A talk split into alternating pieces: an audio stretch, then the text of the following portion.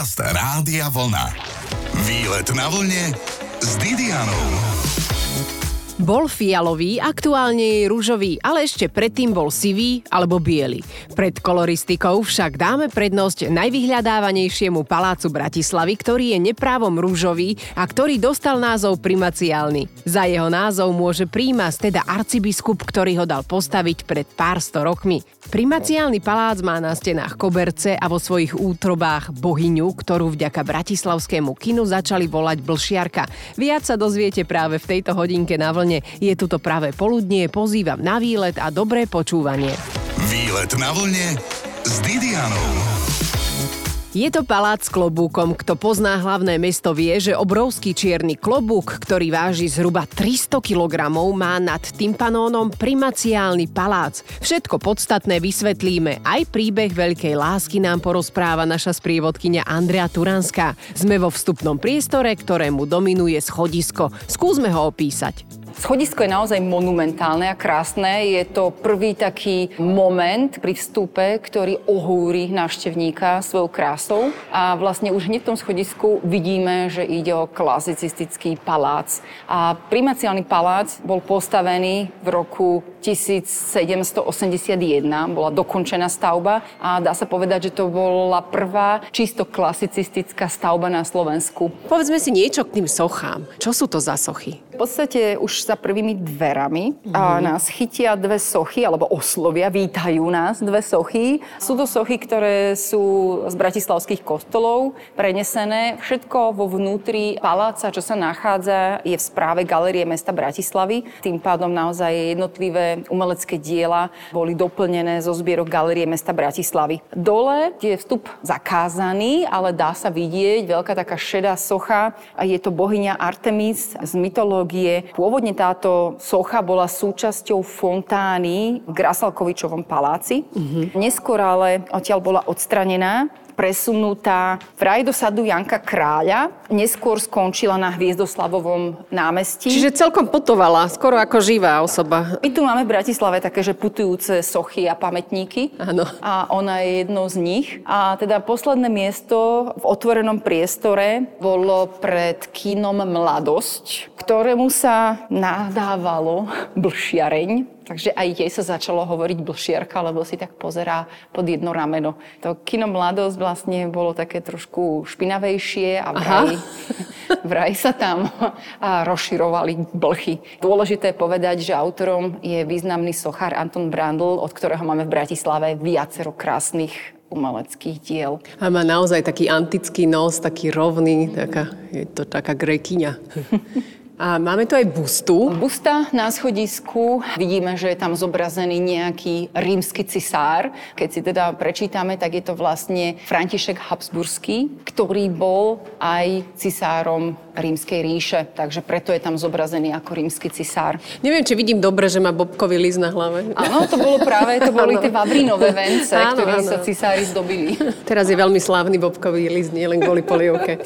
Takže toto je pán Habsburský. František prvý Habsburský je to vlastne Áno. panovník, ktorý vládol v čase tých napoleonských vojen a svoju dceru vydal za Napoleona. No, to... A to je ten, ktorý teda bol dotlačený Asi to nebolo bratislavskému mieru. No, to nie. a ona veľmi trpela tým. A teda on bol dotlačený k bratislavskému mieru, o ktorom sa hovorí, že bol v roku 1805 podpísaný tu v primaciálnom paláci. No a čo hovorí legenda, čo je pravda? Áno, prvá verzia tejto zmluvy tu bola podpísaná, ale túto verziu preškrkal vraj deň neskôr v Schönbrunne v Rakúsku sám Napoleon osobne. Pri tej prvej verzii on nebol a nebol tu ani František, boli to ich zástupcovia a vlastne táto verzia bola iba ako keby taký koncept. Mm-hmm. Tú verziu tu som videla tuto v primaciálnom paláci, akože kvázi je to kopia. To je kopia áno. už tej zmluvy, ktorú už podpísal Napoleon. A tá vôbec nie je doškrkaná. No, tá už nie je. Lebo on zoškrkal a pripravil sa nový variant. Tak aj takýto dokument nájdete pri prehliadke primaciálneho paláca v Bratislave. A prečo sa palác volá tak, ako sa volá, nám Andrea veľmi presne povie o chvíľu. Čo je o chvíľu, to už je ale menej presné. Počúvate výlet na vlne s Didianou. Bratislava bola v minulosti korunovačným mestom, korunovali tu aj Máriu Teréziu, čo je zaujímavé, že nie ako kráľovnu, ale ako kráľa. No, tak sa to stalo. Aj o tom mi porozprávala Andrea Turanska, s ktorou sa prechádzam po primaciálnom paláci, kde visí aj obrovský obraz tejto panovníčky. A keď sa pozriete na jej druhý gombík, po druhý gombík Márie Terézie, tam pod výstrihom nájdete v ňom podobizeň jej manžela Františka Lotrinského. Podarený detail. Je lepšie mať muža na prsiach v gombíku ako v páži. Andrea nám ale teraz povie, prečo sa palác volá primaciálny. Takže je to od prímasa. A prímas bol ostrihomský arcibiskup, ktorý zároveň mohol korunovať kráľa. Prímas bol vlastne označenie najvyššieho cirkevného hodnostára v krajine. To bola taká pravá ruka pápeža, jeho zástupca v krajine. Ostrihomský arcibiskup pôvodne, podľa toho, že sa volal Ostrihomský, žil v Ostrihome, ale po bitke pri Moháči, keď Osmani začali vlastne tiahnuť a obsadzovať stále vyššie časti Uhorska, dolného Uhorska a po bitke pri Moháči bol zvolený za uhorského panovníka Ferdinand Habsburský, ktorý z Bratislavy urobil hlavné mesto Uhorska. Sem sa stiahli všetky dôležité inštitúcie a arcibiskup hoci teda sa presunul do Trnavy, chcel mať blízko aj ku kráľovi. Takže si nechal vybudovať v Prešporku kúriu. Tu už pôvodne na tomto mieste stál taký hospodársky dom, ten si ale nechali prebudovať na vlastne na také tie účely obytné. Táto kúria, ako vyzerala, už nevieme už sa nezachovali obrázky, ale ako tá Bratislava rástla, tí králi sa tu pohybovali, osmani už boli potlačení na konci 17. storočia, začal veľký rozmach, prestavovalo sa mesto, zvyky obyvateľstva sa menili a šľachta si začala budovať v 18. storočí krásne noblesné paláce. Mária Terezia trošku zatlačila, halo, no, ukážme. tak vďaka nej sa Bratislave veľmi darilo, mala to tu rada. Áno, často sa tu objavovala a tak teda vlastne trochu robila tlak, aby za začali vznikať krajšie paláce a mesto bolo hodné označenia hlavného mesta, tak sa vlastne vtedy rozhodol aj vtedajší arcibiskup Jozef Baťan, že si nechá vybudovať honosnejšie sídlo. Žiadna kúria, normálne bude palác. Tak, všade okolo sa začali objavovať krásne sídla, on tu v nejakej kúrii bude, oproti bol krásny nový postavený palác, takže aj arcibiskup chcel mať niečo honosnejšie. Oproti bol aký palác? Tam je teraz budova magistrátu z medzivojnového obdobia, mm-hmm. presne. Mm-hmm. Čiže predtým no tak aspoň môže vyniknúť primaciálny palác, tak. aj keď je od slova primás. Podľa toho, že tu býval teda arcibiskup, tam na streche primaciálneho paláca je nejaký veľký klobúk. Áno, to je v podstate priečelie budovy, je naozaj urobené veľmi honosne. A už tam je vidíte prvky toho klasicizmu krásne, antické stĺpy, hore taký tympanón. Tympanón je ten trojuholník, ktorý je ako keby postavený na tých stĺpoch. V tympanóne je krásna mozaika s kameňou a na nad tou mozaikou je erb Jozefa Baťána, ktorý ho nechal vystavať tento palác a nad ním ešte veľký čierny klobúk, ktorý je známy do detských prehliadok, to vždycky povieme, že to je najväčší klobúk v Bratislave, ktorý Áno. tu máme. Tento klobúk je kardinálsky, lebo arcibiskup bol zároveň kardinálom. Mnohí sme si mysleli, že je to klobúk, ktorý chráni sochu, aby holuby na ňu, no viete čo, alebo mnohí ani nevedeli, že tam ten klobúk je. Tak aspoň, ak pôjdete okolo, určite naň zaostrite. Výletujeme v primaciálnom paláci a ešte aj budeme. Výlet na vlne s Didianou. Primaciálny palác je rúžový, ako sa to stalo, aj o tom si povieme s našou sprievodkyňou Andreou Turanskou, ktorá tvrdí, že voľa kedy boli budovy buď biele, alebo šedé. Ľudia nemali technológia, ako vyrobiť iné farby. Existovala aj červená farba, tá sa vyrábala z medi, ale to bolo veľmi drahé. Meď bolo vzácný kov a vieme, že sa to začalo objavovať v keramike, v porceláne, ale naozaj potom rastli ceny. Čiže aby vymaľovali na červeno celú budovu, asi by sa nikto nedoplatil. Takže naozaj používali iba také, že biele, šedé. Ešte vraj možno, že tehlova sa mohla objaviť. Také niečo, čo vedeli nejakým bežne dostupným materiálom zafarbiť. A to, ako sa to stalo, to vieme z rozprávania pána Holčíka, to je známy bratislavský historik, ktorý dlhé roky pracoval v Múzeu mesta Bratislavy aj pre magistrát. A v 90. rokoch vlastne, keď mesto po Nežnej revolúcii začalo s obnovou paláca, tak sa robili rôzne sondy a vraj teda našli nejaké kusky s nejakou fialovou omietkou, na základe čoho sa usúdilo, že palác mal asi fialovú farbu. Ale nikto to teda nekonzultoval s týmito odborníkmi na to dané obdobie a rýchlo bolo treba urobiť obnovu paláca, nakúpili mm-hmm. farbu, ale teda bohužiaľ farba nesedela, ale už sa nedala vrátiť, takže celý palác bol natretý a do dnešných čias už vlastne trošku vyprchala tá farba, takže taký rúžový.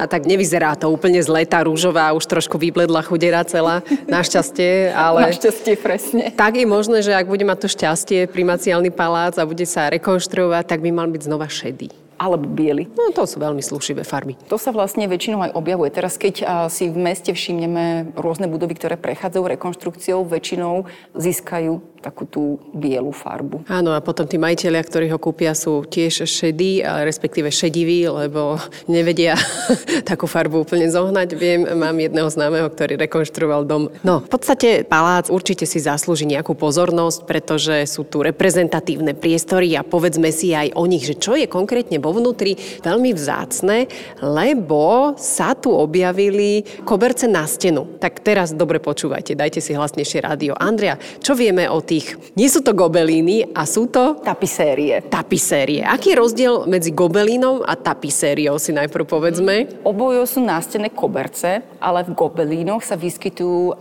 nitky zlaté strieborné. A tieto naše sú len tapisérie, čiže neobsahujú tie zlaté a strieborné nite. To bolo možno aj ich šťastím. Oni sa dostali do Bratislavy už veľmi dávno. Dlho boli úvahy o tom, že niekedy asi v čase výstavby tohto paláca, že ich Jozef Baťan kúpil od nejakého obchodníka prechádzajúceho Bratislavou, ale našli sa pozostalosti arcibiskupa Koloníča, ktorý zomrel v roku 1700 a v jeho pozostalosti bola inventarizácia, kde vlastne už sú tieto tapisérie spomínané. No a oni sa teda museli dostať tým pádom už počas jeho života do našho mesta, ešte do toho predošlého paláca. Čo je na nich také vzácne, oni boli vyrobené v Mortlake, to bola kráľovská manufaktúra v blízkosti Londýna, začiatkom 17. storočia. A vtedy sa takéto veľkorozmerné veci, lebo to sú naozaj veľkorozmerné. Ako áno. zhruba sú veľké?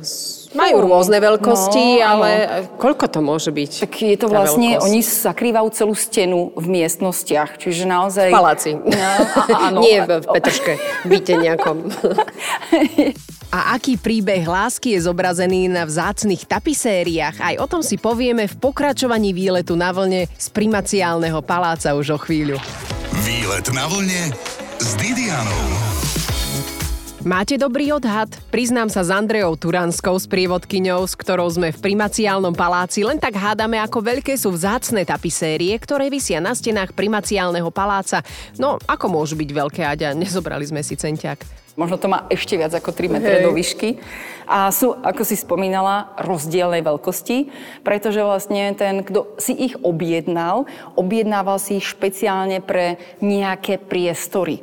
A vlastne Obrázky, ktoré sú v centre zachytené, tie boli skice. To bola legenda, ktorej sa možno ešte dostaneme, ale tie jednotlivé koberce vlastne boli vyslovene na konkrétny rozmer vyrábané, takže už potom tá tkácka dielňa si mohla vybrať z toho tú centrálnu časť a niekde to buď skrátila, zmenšila. Aj tu vidíme, že naozaj podľa šírky miestnosti tam to presne zasadlo, takže určite nemohli byť všetky presne takto. Keďže existoval katalóg, ktorého si vyberal ten objednávateľ, a tak potom sa to už prispôsobilo prispôsobilo všetko ostatné jeho požiadavkám. A vraj taký katalóg ešte stále existuje? Na základe týchto katalógov vlastne teraz vieme, že čo to presne malo byť a vieme, že naša zbierka napríklad neobsahuje jeden konkrétny motív z tejto legendy. Namiesto toho ale obsahuje jeden extra, ktorý katalógu ani nebol ponúkaný. A je to vlastne príbeh o veľkej láske na tých tapisériách. Tak, tapisérie zobrazujú antický príbeh, legendu o krásnej Héro,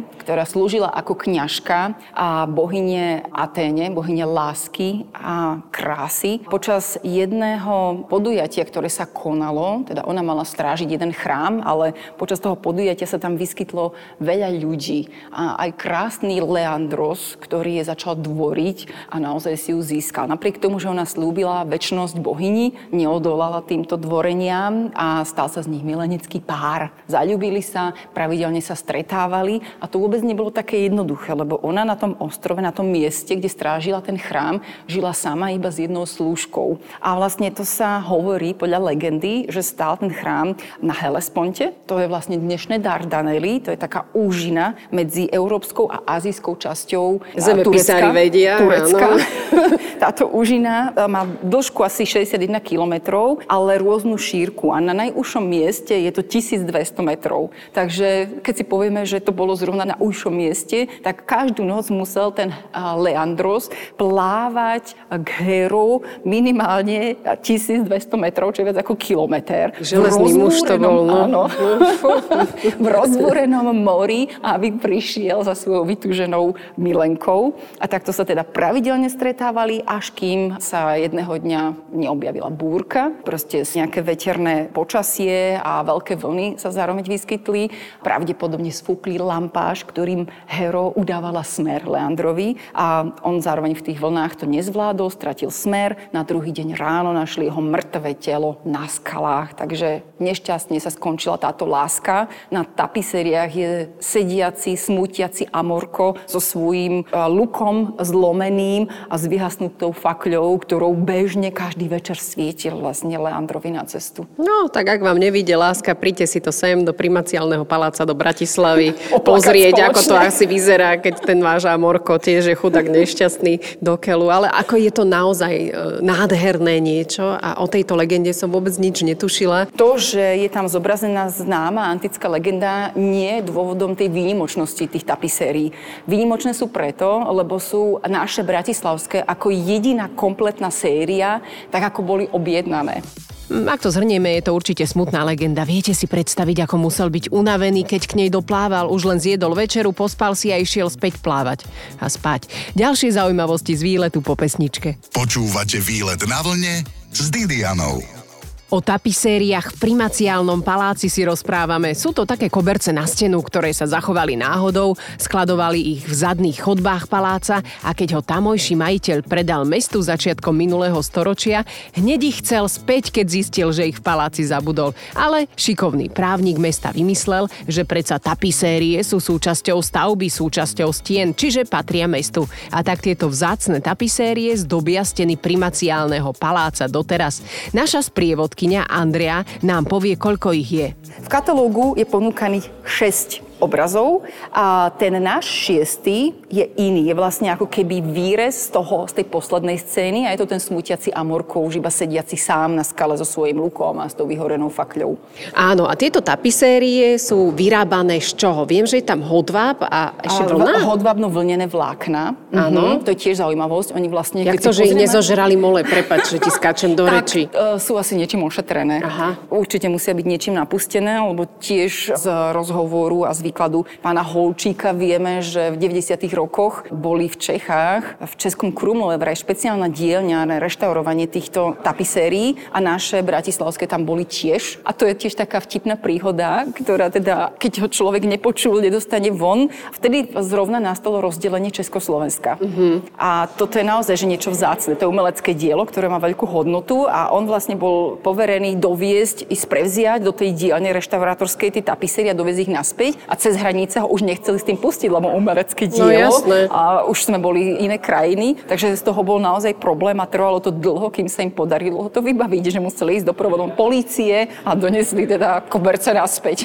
Tapisérie. Nech sa páči. A teda to, že neboli zlatom a striebrom vyšívané, ich zachránilo kvôli čomu? Kvôli tomu, že niekto to striebro a zlato by sa snažil z toho dostať, nie? Môže byť, akože to je iba taká úvaha. Uh-huh. Častokrát tie gobeliny, ktoré boli, tak vlastne, keď ich buď niekto ukradol a vedel, že tam je striebro zlato, tak ich roztopil. Ono z toho nikdy nezbohatli veľmi ľudia, lebo to tam neboli, že kila zlata. Ale aj gram zlata sa áno, počíta. Mať áno, a nemať, to sú 2 gramy. Tak, áno. A mnohé teda boli v čase nejakých kríz zničené, aby ľudia získali z toho peniaze a naše teda nezhoreli. Inak niekedy aj vlastne požiary. Vieme, že v tých šlachtických palácoch sa svietilo sviečkami, kúrilo sa v tých kachliach, takže nedopatrením mohol vzniknúť požiar. Boli poškodené tie, ktoré existujú vo svete. Naozaj, že niektoré aj sa vystavujú občas, kde vidieť, že sú obhoreté. A naše sú komplet originál. Takže to je tá my tu máme tie veci parádne. Ale sú tu aj krásne lustre v paláci. Vraj nie sú úplne už pôvodné. Hmm. A... Ani, ani historicky nepasú do toho obdobia. Ale... Čo je to také pôvodné? Pôvodné v paláci v podstate zostali iba tie kachľové pece, pretože tie sa nedali vybrať, ale nepoužívajú sa... s kachľovou pecom odchádza. A, no, áno.